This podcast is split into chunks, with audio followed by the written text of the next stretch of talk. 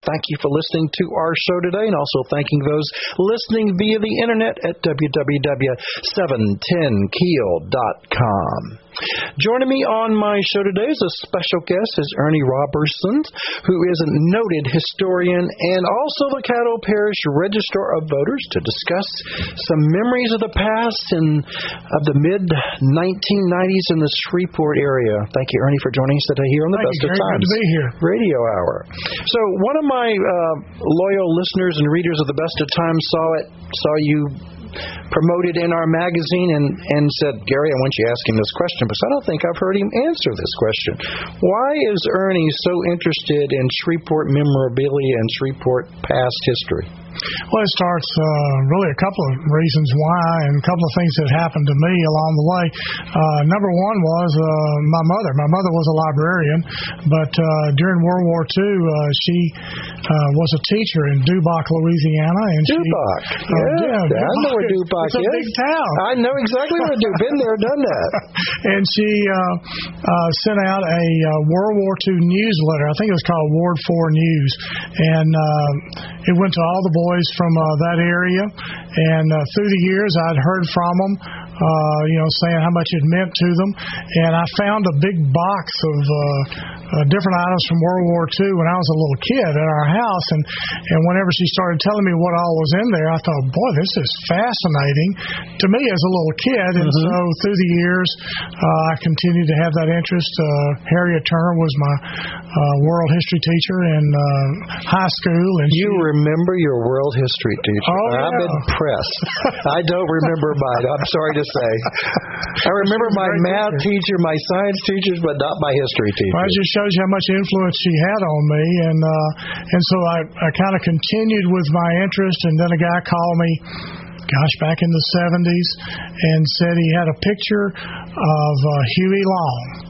And would I be interested? I don't know how he had heard about me. He said, "Would I be interested in taking a look at maybe buying it from him?" Mhm. It's still in my office. Whoa. Uh, it was actually a memorial picture whenever uh, Long was uh, assassinated, and uh, there was a gentleman named Lafargue who was running for district attorney in Caddo, and he put a stamp, kind of like an address stamp, uh, on the side uh, saying Lafargue for district attorney, and it was in a frame. And the old gentleman told me he had had it since uh, it was given to him back in '35 or so. And I said, "Well, yeah, I'd like to buy it." And that was really the first thing I ever bought uh, back in the '70s. Wow. And it started from then. It started from there. And then also, I, I, hopefully, our listeners remember the uh, the two exhibit years we had. Remember in Shreveport Inn, and you were heavily involved in that particular event, and so was I. Fantastically successful event that a lot of people loaned items that were totally remarkable, right? They really were. Uh, I saw some things there I never thought I'd see uh, related to streetcars, and of course that uh, great uh, early uh, film that was converted to video, uh, showing some uh, early Shreveport shots, and the, and as well as the train shot going through the flood, and uh, there were a lot of things there that really piece in some uh, kind of missing parts of Shreveport's history.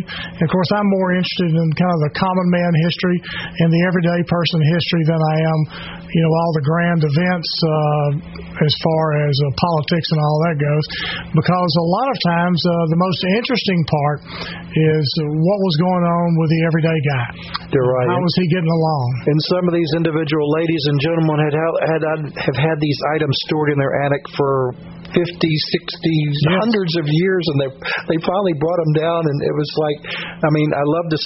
When I saw the tea service set from the Washington Youree, that was like, wow, and it had the room number imprint, in, imprinted on it, and and then the uh, the, the the the radio that was a paid radio, and mm-hmm. either the Youree or Washington Youree, one of them, that you had to put a quarter in there, right? That was it, and uh, and that actually, uh, since I'm interested in postcards, on the back of a postcard, you'll often find that it will state that if you come and stay in this motel, they have free radios, and so you don't have to pay the the nickel or dime or whatever it was. And um, that's another way that I wound up being interested in Shreveport history was uh, through postcards because you pick up so many uh, little pieces of history on postcards, and then because of that, I sold a few to Eric Brock, and we became friends. And uh, Gary Joyner and I knew each other, and so it wound up being the three of us were always swapping some story that one of the other of us had found in researching, and that kind of helped uh, keep my interest going. The three amigos in history. That's Okay. true. well, I'm honored that you and uh, have joined us today on the show. And Well, so let's start a little bit about the the, the turn of the century, the 1900s. So uh, uh, we talk about we had some ideas. First of all, beer breweries were were pretty That's famous right. back then. We uh, Adolphus Busch actually had uh, an office here. It had a brewery here, and uh, it was a big uh, operation. Uh, one part of it is still here. Uh, the other part of it, a piece of it's here, and um, one of it was uh, one of them was down on Cross Bayou, and then the other part of it was over at Linwood, at Texas. There's a big building over there. That was part of his beer operation, and uh, there were other breweries in this area. Uh, I've been I've read the number of eight. I know for a fact of at least four, and then there was also home brewing. Gary, uh, people were home brewing beer. Was that legal? Uh, I guess so. I don't really know at that point, but it isn't by 1908 because in 1908 one of the pivotal events in Shreveport's history takes place because uh, we vote in prohibition in 1908. Oh, wait a second. Why so early? Uh, well, that's a good question, but I can tell you that uh, you know the progressive movement was going along at that time, and Shreveport's interpretation of that uh, via a lot of the uh, uh, the church groups was that we did not need to have uh, so many places selling alcohol. Instead of regulating those places like they had done with the red light district, with the vice district, there were 75 locations, by the way, in 64 square blocks of the original Shreveport that sold alcohol one way or the other, either package form or actually a saloon. And so, uh, and there were problems relating to that. So uh, there was a big I would say brouhaha about we're going to have an election. And it was kind of clever how they went about it because uh, the rural area of Caddo Parish had already voted for prohibition, all the rural wards. And so they went to the police jury, not the city council. They went to the police jury, the parish government, and the people had a petition, and they said, We want to have a parish wide ordinance prohibiting, so they also got the city prohibiting it Because it's part of the parish. because it's part of the parish. So instead of just having a city vote, all the parish people got to vote on it. They were already opposed to it. They'd already voted it in. Sure enough, the Oh. vote out there was much heavier than it was in the city. And plus, uh, the way uh, you got to be a registered voter in those days uh, was a little bit different, to say the least, than what we have now. And so people could be challenged at the poll, even though they're like they're challenged now. Uh, but the people who got to pick the commissioners were the police jurors of that day and time who had voted to call the election. So uh, it was kind of an unusual way to do an election, and the election winds up uh, that Shreveport and Caddo Parish uh, votes for prohibition. It's uh, appealed. Uh, it It was appealed. It was appealed. It stands. The records of that are still in the clerk's office, and uh, we wind up uh, now. Uh, losing business. Of course, Adolphus Busch winds up eventually closing up here. And uh, this wasn't unusual for the South because there were a lot of uh, anti-alcohol votes going on, but I have not found another place that had a major brewing operation in it that voted in prohibition that early. And so what we wind up with uh, is we wind up then with rulings and we get near beer. I guess which is like two percent beer. Oh, near beer. Oh, near beer, and then they had all kind of problems with near beer. Wow. What? So the pivotal date was 1908. 1908, and that really, uh, I believe, uh, starts a national buzz that Shreveport's going to have problems with because uh, uh, the uh, entire prohibition movement gets kind of lobbed in with progressivism. And William Jennings Bryan, who uh, came to Shreveport, was, of course, a uh, prohibitionist. And so you wind up with that, and we wind up voting it in uh, nationally, more or less, uh, through Congress. And so that doesn't work well, as we all know. It gets repealed and leads to uh, the rise in. Uh, But initially, it was passed by Congress, by, by both Congress and Senate, and and and um, and ratified by how many states? By quite a few Uh, number of states. quite a few law. states, uh, and then it got repealed many years. then it got repealed on down the road in the 30s, and uh, and the real situation for Shreveport was that the reason Busch ever came here in the first place was because of railroads. Because we were in the Ah. middle, we were a railroad hub, kind of like we've always wanted to be. Right. Uh, whenever it came to uh, airline uh, flights, and we were a hub because uh, you wound up with uh, Tech, TNP uh, coming through Shreveport and then hooking up with Southern Pacific to go all the way to the Pacific Ocean, and you wound up with the Houston Shreveport Railroad uh, going north uh, through Shreveport, hooking into uh, uh, southwestern St. Louis, and it went to Memphis and then went on up to St. Louis and Kansas City. And then you had, of course, the Vicksburg, Shreveport, and Pacific Railroad, the first one really that, that came through here east west, built bridge, uh, which is still here, and came in, and we were a great transportation location. I'm not saying we were the distribution center of all time, but we were a, definitely a good location. And Busch saw that, and he could hit all of the Texas markets, and he could all of his Midwest markets as far as delivery, and then also be able to go east, And go, go going both east and west and north east and and west, south. north and south, Wow. right through Shreveport. And so that that that continued the heyday of our railroads back in in the in the 1900s, right? Well, it continued for many century. years, right? Mhm, It did, and we. Uh, we wound up being able to use that because, of course, uh, riverboat traffic was waning at that time, and Shreveport was a riverboat town originally, but that was waning, and so therefore the railroad stepped in, and uh, we used those for transportation of a lot of goods. Of course, agriculture was the biggest thing here. Well, let, let's talk quickly about riverboats. Um, I've had a lot of um, visitors that come in the area, and I take them down Line Avenue and show them Betty Virginia Park. And I told them many, many years ago the steamboats used to dock right up in that particular area, and they say the river is way far away, Gary. How did it end up coming up up that far away up up that street? I said, well, go ahead, tell them. Okay. Well, basically, uh, you would hook in at that really big uh, ditch over by First Baptist Church, and that was Bayou Pierre. And uh, you could actually uh, come up there, and you could dock in part of what we know as Betty Virginia Park, which uh, used to have quite a uh, propensity for flooding, and so you could dock there. And uh, during the season that they needed to get the cotton out, uh, those two came together. Was the docking season and the cotton season uh, would get together, and you could go back down Bayou Pierre and uh, go all the way down to the Red River and then get out that way. And really, uh, whenever you look at Shreveport's drainage system, a lot of cases of where we have major drainage, it's built on old canals, for a lack of a better term, or at least bayou uh, type of flooding, and that would uh, vary based on what season of the year it was. So, and, and again, steamboats, I'm not an expert on them, but they don't require a lot of depth. They don't have a lot of draft. a lot of draft, so they they don't have to have a lot of water below them, right? That's right, and that was the great thing. Uh, you didn't. It didn't have to be a 20 foot uh, channel uh, to be able to get the steamboat up the channel. And uh, of course, the steamboats ran all the way up, uh, you know, Jefferson, Texas, and uh, other places uh, even further north than that. But uh, from Shreveport, they went up to Jefferson, Texas, to uh, the Soda Lake Channel. And so, uh, what you would wind up with uh, is you would you had a great system for transporting goods through Shreveport.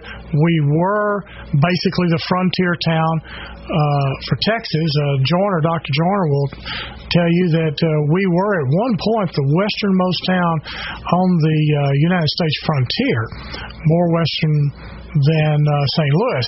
And so, therefore, we were kind of the jumping off place for the people coming out of the Piedmont and moving on all the way uh, to Texas whenever it was, uh, was pre Civil War. And so that's what you wound up with. And and the other the other factor about uh, about the, the steamboats and the, the rail, it, it brought in entertainment to downtown. The many saloons, as you were saying, and all the entertainment and the hotels and so forth, right? Right, and the original um, Vice District. That's a nice, polite way. That's what the Shreveport Council called it. The Vice District, uh, uh, though it wasn't a district at that time, uh, basically, if you uh, if you ever read Annie McCune's uh, Shreveport Madam by uh, Goodloe Stuck, you'll find out that on the riverfront of Shreveport, that's where Annie McCune uh, had one of her operations, uh, and uh, her first operation was up uh, near Common at Milam, but uh, she had her main operation there, and there were other places that uh, you had entertainment on the Red River, and so and that was obvious because that's where people were disembarking, and that's where all of the the people that worked. Uh, uh, basically, the stevedores that worked with uh, the steam engines that were arriving there, and it really Shreveport was a rough and tumble town. It was not polite and genteel in your image of a southern plantation town. It was rough and. It I never rough. heard that term used. Yeah, okay. it was pretty rough and tumble in its days, and uh, it was quite dusty. That's the other thing because all the uh, cattle drives that came to get loaded onto the steamboats came right down Texas Street. Right down Texas Street with on the dirt street. It was a dirt street, so you can imagine it was a little bit smelly when they came by. Wow. We'll be right back with more information, but now a word from our sponsors and advertisers who make this radio show possible. You're listening to the Best of Times Radio Hour here on News Radio 710 Keel, proudly presented by A Bears Town and Country of Shreveport, your Dodge, Chrysler, Ram, and Jeep dealers. Gary's got more of the best of times coming for you on 710 Keel. Now, back to the best of times with your host, Gary Calligas. Welcome back to our show, the Best of Times Radio Hour, proudly presented by Heberts Town and Country of Shreveport, your Dodge, Chrysler, Ram, and Jeep dealer.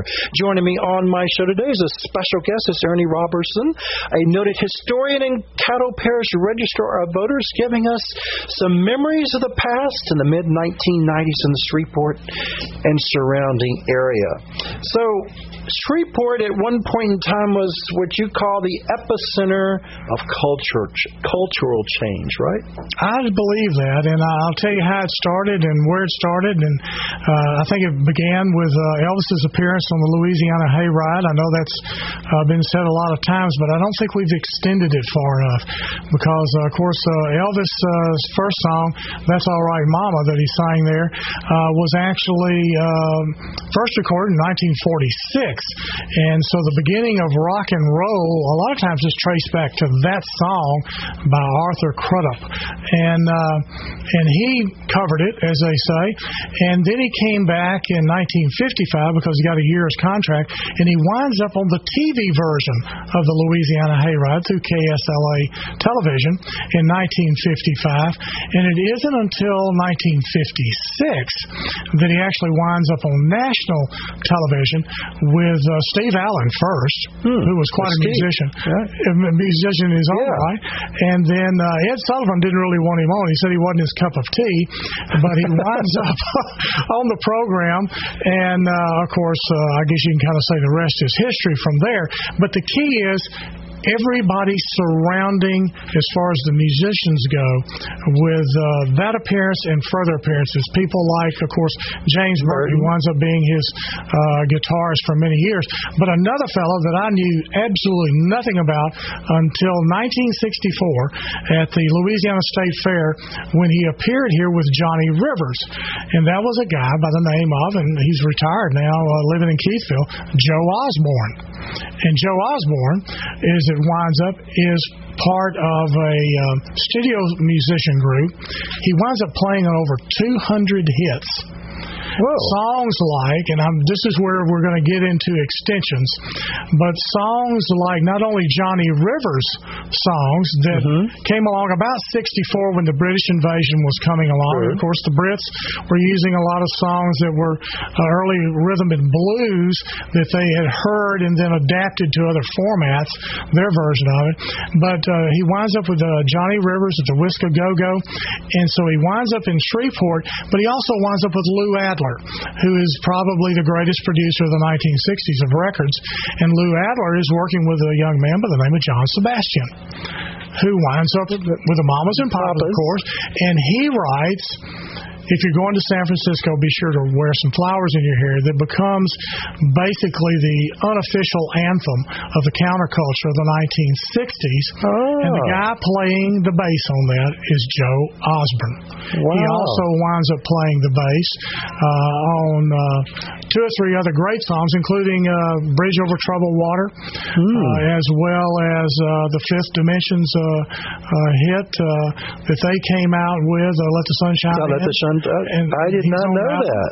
And Wow. all of that came from Shreveport, and of course, at the same time, uh, we in the early in the mid '50s had had a radio fellow here who did quite well later in life. We knew him as Bob Smith, but he wound up becoming Wolfman Jack.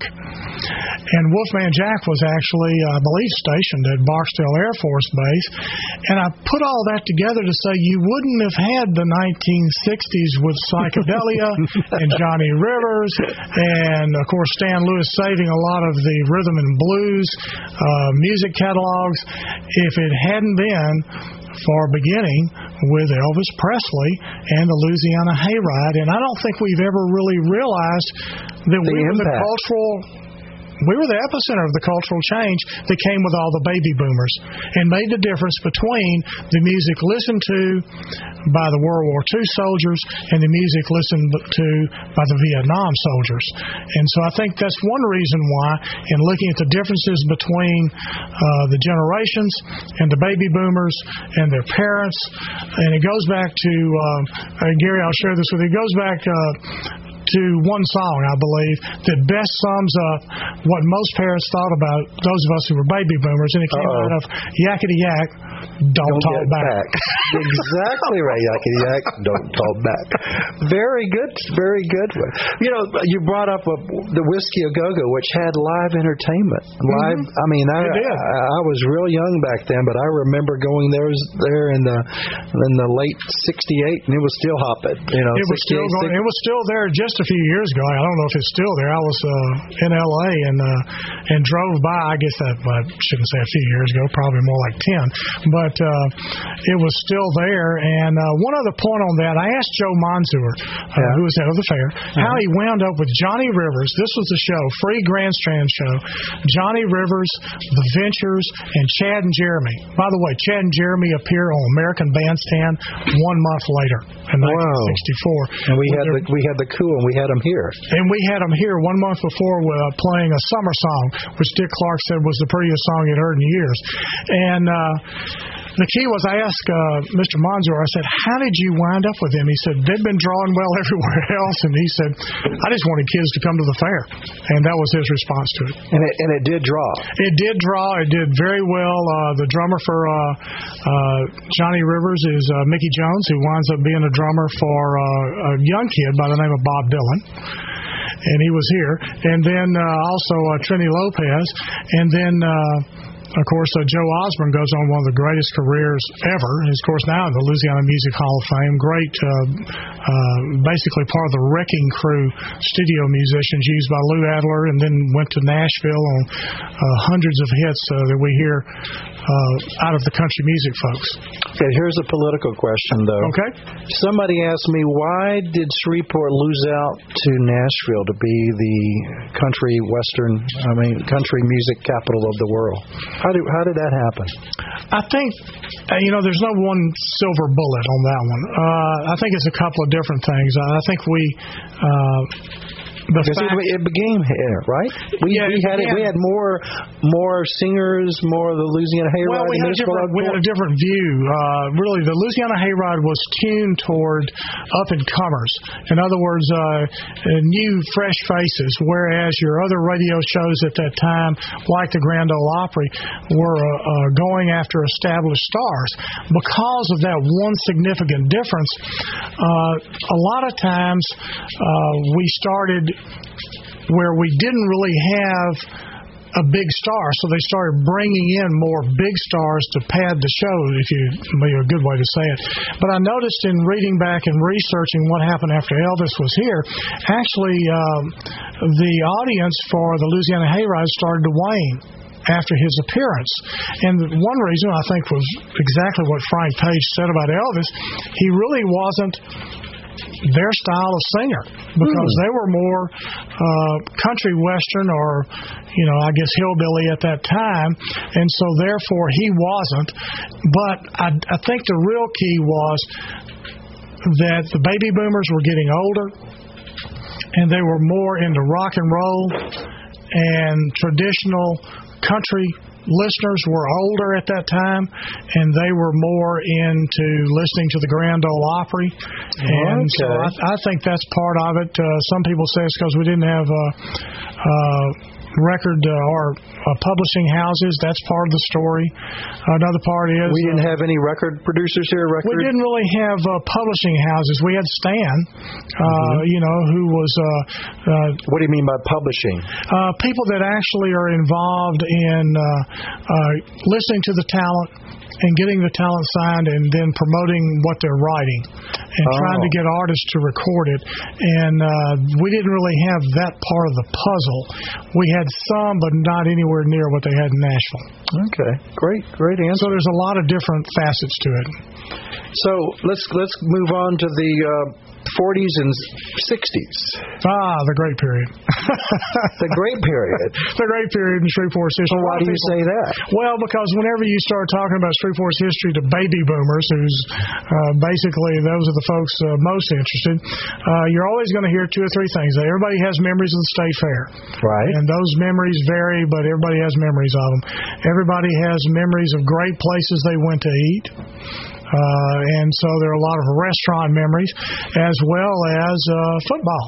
Because Shreveport was basically a two high school town uh, because it was segregated. And so therefore African Americans uh, uh, basically to find a really good team to play against usually had to go somewhere else to play rather than there weren't two African American high schools here so uh, you wind up with Byrd and Fair Park uh, playing on Thanksgiving Day Correct. drawing uh, well in excess of sometimes of 15,000 people to the state fair on Thanksgiving Day.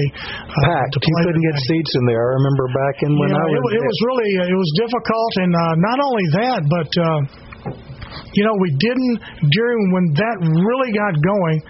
TV was not a big factor, and uh, college football and high school, I mean, uh, professional football was not the factor that it is now on Thanksgiving Day, and so therefore, uh, kind of the trend of the culture had not changed yet, and so you had a lot of live events that did well at the state fair. Uh, I noticed in their reports looking back 58, 59, and 60, they had some great years through there where uh, the overall take was up 8%, I think, in 58 and 59. It was another 12% over the, the previous year.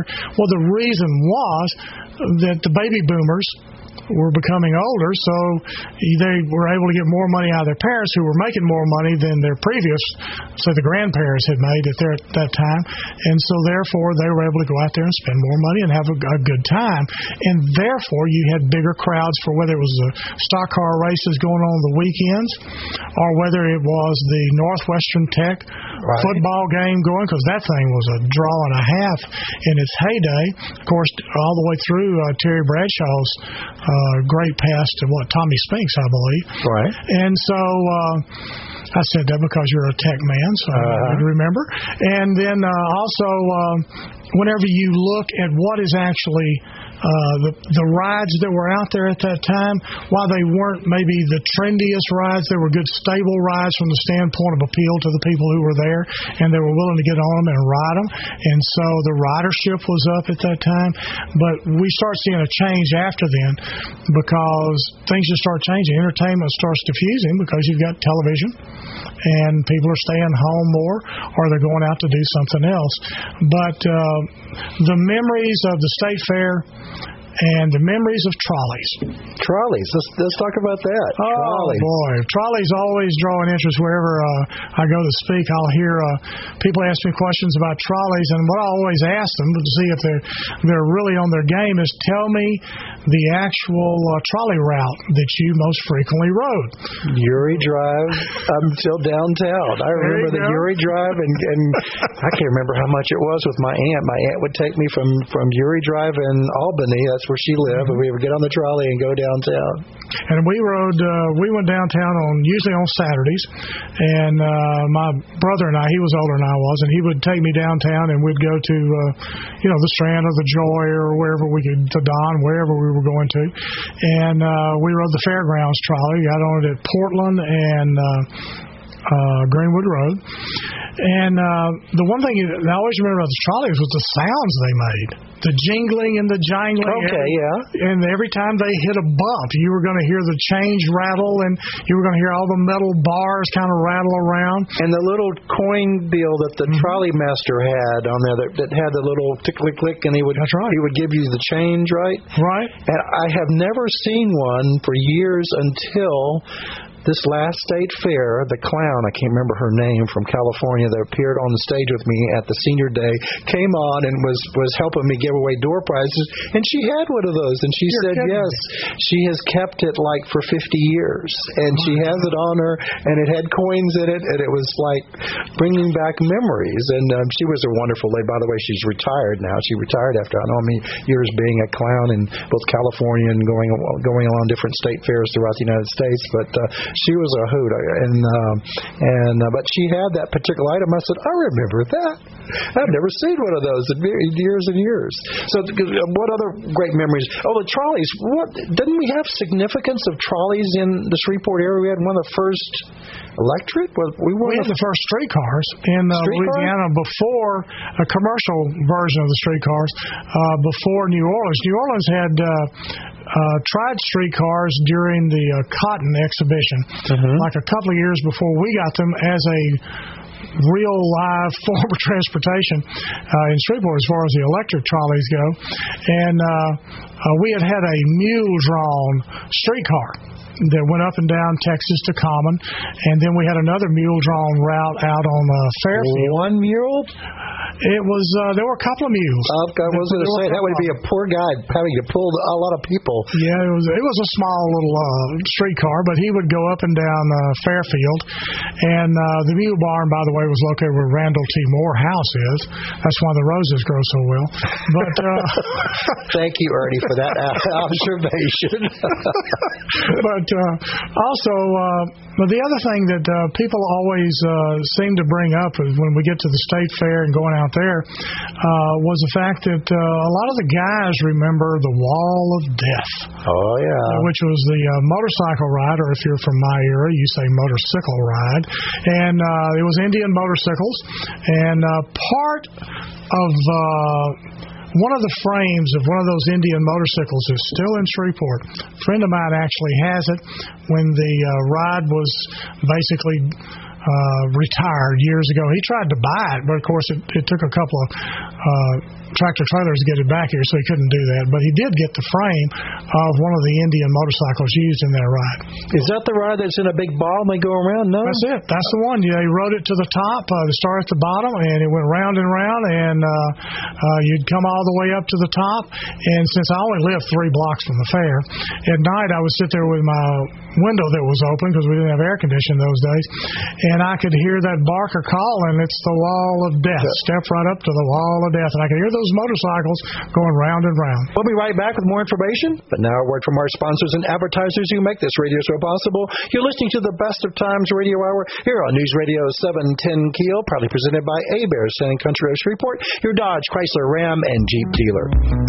Gary's got more of the best of times coming for you on 710 Keel. Now, back to the best of times with your host, Gary Calligas. Welcome back to our show, the Best of Times Radio Hour, proudly presented by A Bears, Town and Country of Shreveport, your Dodge, Chrysler, Ram, and Jeep dealer. Joining me on my show today is Ernie Roberson, who is the noted historian and, uh, the, of course, the Caddo Parish Registrar of Voters. We'll talk about that topic in the, in the near future. Not right sounds now. good. Right? Does that sound good? That sounds great. There's probably about 400 questions about that we could ask you, but we won't ask you about that. I'm sure the voter registration has changed a lot in the past oh. several hundreds of years. Oh, it really has. And hopefully everybody's been up to date on our voter registration panel. You and your staff continuously remind us about making sure we update our address. Got to do that. Uh, so we know where to go vote. So we, we talk about we talked about all the trolleys and and um, I thought you know it's fascinating. You were saying how many restaurants were there in downtown Shreveport back in the 40s and 50s and 60s? Wow. It's, it's amazing. Well, I brought, uh, I copied this out of a 55 city directory, and uh, it's a full page you know how small the city directory is, right? Right. And then about three fourths of the next page, just one line listings of all the restaurants all over town, but so many of them were downtown uh, that, in all honesty, you know, I didn't get down there that often uh, to know where they all were, but uh, places like Avalon's and the Belmont, uh, as well as Dehan's. Dehan. Dehan's uh, was a good restaurant. Of course, the Columbia uh, downtown was another one that everybody seems to remember. Mm-hmm. And then uh, Morrison's had two different. Uh, restaurants down there. They had uh, I one, remember one, but I don't remember the other yeah, one. one of them was called uh, Morrison's Cafeteria, and the other one was called Morrison's Buffet. The cafeteria was on Texas, and the buffet that I'm more familiar with was across from the courthouse over on Milam, and that's where uh, uh, we'd go downtown. Um, once with my aunt Effie from uh, Bossier during the summer, and we would go to Morrison's uh, cafeteria, and people went downtown to shop because we didn't have suburban uh, locations for shopping much at that day, and so yeah, Shreve City Shopping Center was not Im- was not implemented until several years later, many That's years right. later. Yeah, it would be uh, so the Selbers, the, the the the Rubensteins, Rubensteins, yep. and Rubensteins and Selbers and uh, Hearne's and M. Levy. Was, M. Levy was down down there. Uh, Rosenblatt uh, was downtown. Uh, there were a lot of places, smaller places that you're just not familiar with that had small little shops and kind of specialized shoe shops as well as clothing shops. And uh, of course, uh, Feibleman's that was the Sears uh, store uh, downtown is now being renovated uh, for uh, uh, actually for I guess a condominium type use, and so all of that meant people were coming downtown riding most of the time on trolleys because Gary at that time both mom and dad weren't working, so a lot of times mom didn't have a car, and so therefore the family was riding down there on the trolley uh, for whatever reason for shopping, and the big chain was downtown as well as a Piggly Wiggly which is another oddball mm-hmm. store that was downtown in the 200 block of Texas. And uh, and sometimes people had their picture taken, and every time I go talk somewhere, people say, "I got this picture." Yeah. And we were walking by, our grand uh, grandma or mom or whomever is walking by what looks to be uh, the library now, the old federal building right there at Texas and uh, Marshall, and they get their picture snapped. How'd that work? And actually, it was through Silver's uh, Five and Dime and they had a uh, basically a World War II relic type. Uh, uh, I guess uh, kind of like a camera that was used in a plane for surveillance. And so they would click your picture, and then the picture uh, you'd be given a basically a little receipt, and then your picture would be ready. Uh, I think the next day you could go by whenever you wanted to, and you had a number, and you pull your picture out, and if you wanted to buy it, I think you paid a quarter for it, and that's how you got all of these pictures of folks walking down the street, and you will see. Uh, I kind of collect them wherever I can find them. I pick them up if I know it's Shreveport, just to just to have uh, just to have them. In fact, I'm going to be giving a speech in a couple of weeks, and it's on my PowerPoint because it's my mom and my middle brother. And this has got to be about 48 and uh, a fellow brought me the actual ticket that you got. This one had never, the receipt had never been taken off. It's a full ticket, and he brought me one, and uh, so that's how I found out about it. Also through Ben Phelps, who uh, the Phelps shoe store was downtown. Mm-hmm. Yeah, and we were we also that shoe shoe stores were just remarkable back then, oh. and we and I and I recall some stories about the shoe industry being down there that that they invented some unique shoes. Um, uh, was it Phelps or one of them? I, I'm having a senior moment here, but there, there's a lot of history about that, and I didn't know this until in certain times cowboy boots were never designed to be a left and a right boot. Did you know that? I had heard that, and I up until just uh, up until after the Civil War, then they were designed for a left and right foot. Right, and the uh, the other thing that Phelps had that I always found fascinating, I think it was a, probably a really bad idea, was a fluoroscope machine. Which I don't know if you remember this. You'd walk in, and uh, Mr. Finger was one of the salesmen. We always went to him. Wow! And you'd put your feet up under here, uh-huh. and you got to see the bones in your feet. And based on his expert knowledge and scientific examination of your feet, then uh, and measurements that you know whether you were oh, cool. A, B, C, or D, then uh, you would get your shoes. And Ben Phelps, who was one of the Mhm. heirs of that and worked there, uh, gave me a long story that goes with the fluoroscope machine and why it was so important. He, of course, they had to quit using it. I, I think it got people to glow in the dark. But uh, anyway, he he gave me quite a story. Uh, he was one of my handicap voters. I used to go see him and uh, Oh. learned a lot about downtown from him. What what great memories! Hopefully, all these people are documenting these stories, and you're you're writing them down. Hopefully, and also we went downtown for movies. I, I remember when I was young to go down to uh, go down to the the various movie theaters. There were a lot of them downtown too. Of course, uh, the Joy on Texas was one, and uh, uh, the Saenger, which is where the Capri is now on Milam, uh, started out as part of the the Saenger, uh, uh, what actually became quite a collection of theaters and was sold uh, to Paramount, as well as the Strand, which was uh, Right. uh, refurbished in the 80s, and then we also had the Don downtown, and uh, one other one that's not downtown, but uh, people always ask me about it. It's the one on Lakeshore, so everybody will know what the name of it was. It's the Venus. Venus The Venus, and of course we also had the Rex, and we had the Davis, and was the Venus a, a, a drive-in? Which one was the drive-in out by the lake, by Uh, Lakeshore? Well, uh, out, the Venus was actually a sit-down theater, Okay. and it was near uh, Lakeshore at Portland, across from Crawford Priest Music Box. For those who are music folks, and Crawford Priest was a musician here for years. Uh, the one that was out uh, uh, on Greenwood Road uh, wound up being the Leo, and uh, it was out on Greenwood Road. That was a drive-in, and uh, I remember the Sunset Drive-in out on way out on uh, West. West 70th at Hearne Right, was the Sunset. That was there for many many many many years, and we also had one over in Broadmoor. Yes, we did. I went The there many a time. The King. It was near right across the street from my father's Seven Seas restaurant located. that right? Right, right across the street. So I used to go there many times when I was a little munchkin. And, And it wasn't there all that long, by the way. That's one of the things that uh, trying to track that one down. Uh, it, it didn't have a long run, as you might say, but uh, uh, it was a popular place to go. and then it and got also had it got converted into a trampoline center. Right. And we had Sadly. trampolines, and we uh, that's when bowling came along. And at one time, uh, we had bowling centers throughout Shreveport. We had Bolero West, Bolero East. Bolero West was up under uh, Westwood Shopping Center. Uh, we also had the downtown bowling center, Southgate. Uh, All Star opens a few years later. Free State was here, and Holiday over in Bossier. So, but you know, it's kind of like as things change as far as recreation goes and crazes like the trampolines. Nobody has trampolines anymore. We also had go kart tracks Yes. way back when. And uh, so whenever you look at what we had for recreation, uh, you got to ask yourself, what about pinball machines? True. Because pinball machines were common in every eating drive-in. Let's put it that way. That'd be a nice way to distinguish it from a drive-in for a movie. Mm-hmm. Uh, eating drive-in, you always had a pinball machine. The one I'm always asked about is the Caliburger. Remember the Caliburger?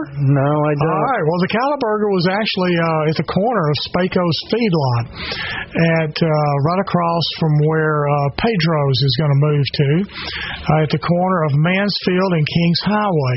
And uh, Denny uh, Burris, I think, is the one who actually started the Caliburger, and it was C A L I dash Burger, and he had a sauce on his hamburgers, and people always ask, "What's the sauce?" That was Dan Burris. Uh huh. Oh, okay. That was I knew that family Yeah. quite well. Yes. Yeah, and uh, he opened that restaurant, and it was a sauce he had uh, been inspired or picked up a recipe or something out of California. So that's where the name Cali came from for the Cali Burger. And uh, people always ask about it. It was there for several years, probably until about mm, maybe 63, 64. And then it went away. I knew that family quite well. Yeah, and they've. Uh, uh, I will also mention a couple other places that are always asked the why not. One of the great names. Why not? the Why Not Drive-In, which was actually uh, on uh, St. Vincent's, uh, not too far from Hollywood, and uh, then uh, of course the Chat and Chew out on Curtis Lane and uh, Greenwood Road, out in that area, and there were a lot of places. People always ask, "Do you remember this? one? Do you remember that one?"